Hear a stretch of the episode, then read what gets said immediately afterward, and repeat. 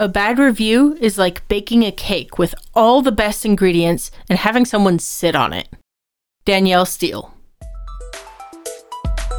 You're listening to Writing Roots, brought to you by Aspen House Publishing.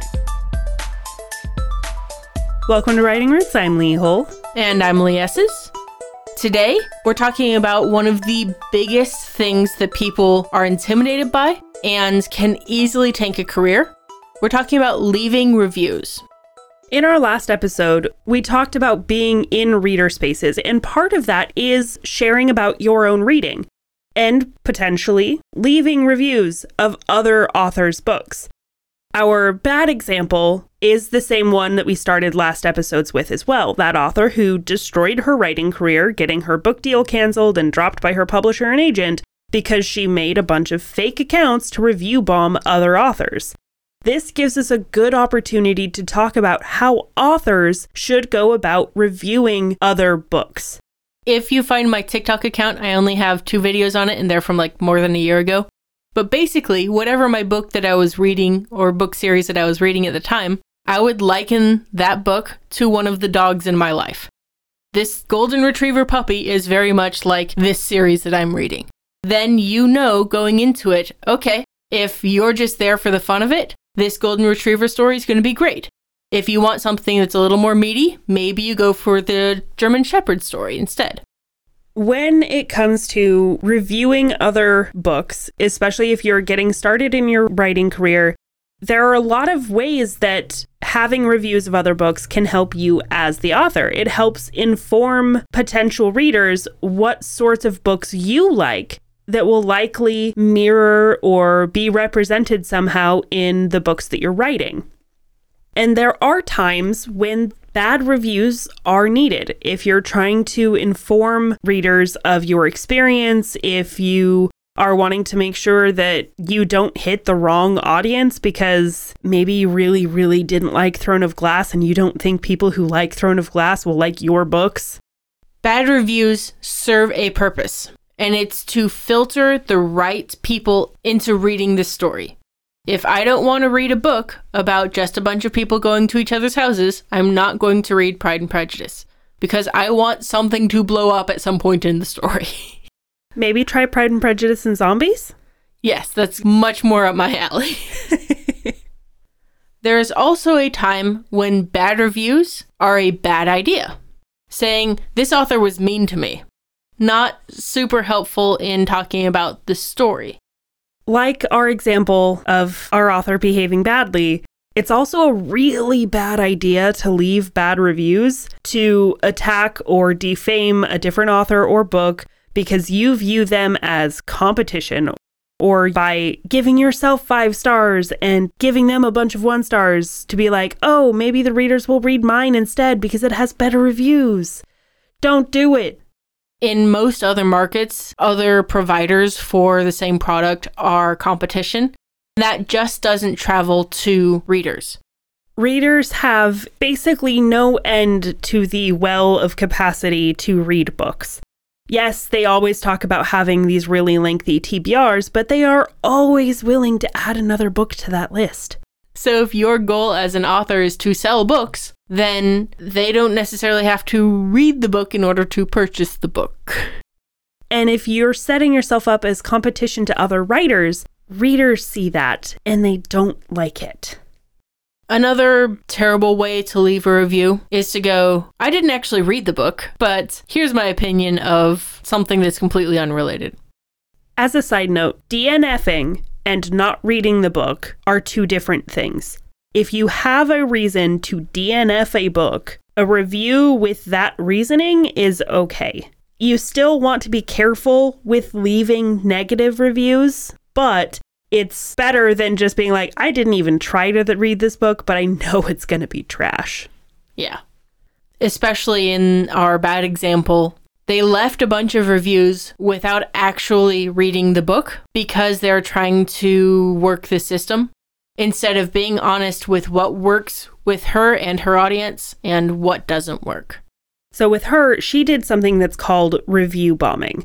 If you're not familiar with that phrase, She created a bunch of fake accounts to go out and one star review a ton of other authors, even people who shared her publisher and agent. And she is going out there bombing their books because she experienced such anxiety and insecurity over them maybe doing better that she ended up destroying her writing career. One of the things to remember is that readers actually tend to be suspicious of books that only have great reviews. And this works for more than just books. I will trust a restaurant that has 100 reviews, it's 4.9 versus two reviews and they're both 5 star. You may have it in your head that you want the highest rating possible. You want 100% 5 stars. More people will buy my book if it has better ratings. But it's actually really rare for readers to judge their next book solely on the star rating. They're going to look at what people are posting, what people are saying about it. I know of several readers in reader spaces that will go look at one star reviews and pick up books because of those one star reviews. Yeah, if this book has a one star review because it had too many fight scenes and too many explosions and not enough of a romantic subplot, that is a great sale for me. It's like that one star review will sell my book. So remember, when you are leaving reviews, when you are putting opinions, because remember, that is what this is. When you are putting opinions out into the world, you are not in competition with other authors. You are not trying to put them down. You are supporting this system. If more people are reading, then everybody wins. So, your best route to go about this is to make friends with other authors help lift each other, support each other, promote each other. Don't try to push them down because you think they're your competition. So, if I see a book out there and this author is active in the same reader spaces that I am, it's got a lot of similar genre types and similar writing style, similar target audience. I have two options. One, I can see that person as competition. I can do all I can to defame that person. Or I can see a potential for a great relationship of I've built my target audience, you've built your target audience. Let's promote each other's books and everybody wins that way because then my readers will have something to read between my releases and her readers are going to be exposed to me in a new way. It can be a very healthy and productive relationship if you do not approach it with this competition mindset. Now, here's where things get a little bit dicey with leaving reviews. And that is when you are leaving a less than stellar review. As an author, you are a public figure. You have to remember that you have, even if you only feel like it's a little bit, some sway with your audience. So you have to be really careful if you are leaving a less than stellar review. First and foremost, don't tag other authors, especially indie authors, in your review. Don't do it.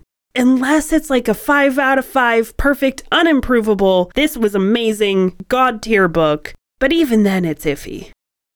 The next thing to keep in mind is to make sure you are criticizing the writing, not the writer. If you say, well, they weren't bad for being a lesbian or for being a person of color or whatever, if you leave that type of review, I will haunt you when I die, and I will haunt your grandchildren when you're gone. It is perfectly okay to leave a critical review of writing, of story, of content. Do not go after authors. And like we talked a moment ago, you are welcome to say the exact part that you didn't enjoy. I really didn't enjoy the unrealistic fight scenes in blah, blah, blah. Okay, that's good to know. If people like myself have some fluency with martial arts, that can be really annoying. But if someone doesn't have any fluency with martial arts, they just like seeing stuff blow up, that can be great for them. Being specific in your review, especially if it's a less than stellar review, can be super helpful to other readers all around. The other thing to remember is that the reviews are for other readers, not for the authors. I know as authors, we are used to giving critical feedback, especially if you are in writing groups or any kind of situation where you are helping critique other authors and their writing. But a review space is not the place to offer that critique, to offer that feedback. Suggestions of improvement isn't helpful for anyone who's going to read the review because if you remember, authors should not be reading reviews of their books. Remember that? Don't interact with reviews of your book. I will say that every episode. A good rule of thumb is if you're tempted to leave more than one review at a time, don't. Unless it's like for the audiobook narrator and then the book itself, in which case it's kind of the same review because it's on the same platform. But if you're leaving more than one review at once, you're either review bombing by trying to carpet bomb all of the potential competition, or you're trying to nuke this one particular book because you didn't like it. Leaving more than one review is just bad taste. And of course, remember that there will be jerks out there. There are people who aren't going to abide by this. You may end up getting tagged in a negative review of your own book, and that's just what happens. Do your best to disengage with them. Maybe share this episode with them so they can hear this moment and know exactly what you think of them for tagging you in a thing you didn't want to see. Overall, writing reviews, leaving reviews, reading reviews, that's only peripheral to what you're doing in this space. In reality, you should be enjoying stories. Reviews help you find the stories that are meant for you. It all comes down to what the story means when it connects with the reader and when it connects with you as a writer. So when you sit down, none of the rest of this matters if you don't Write selfishly. If you have a question or comment for our hosts or a topic you'd like us to cover, send us an email at writingroots at aspenhousepublishing.com or find us on Facebook by searching for Aspen House Publishing.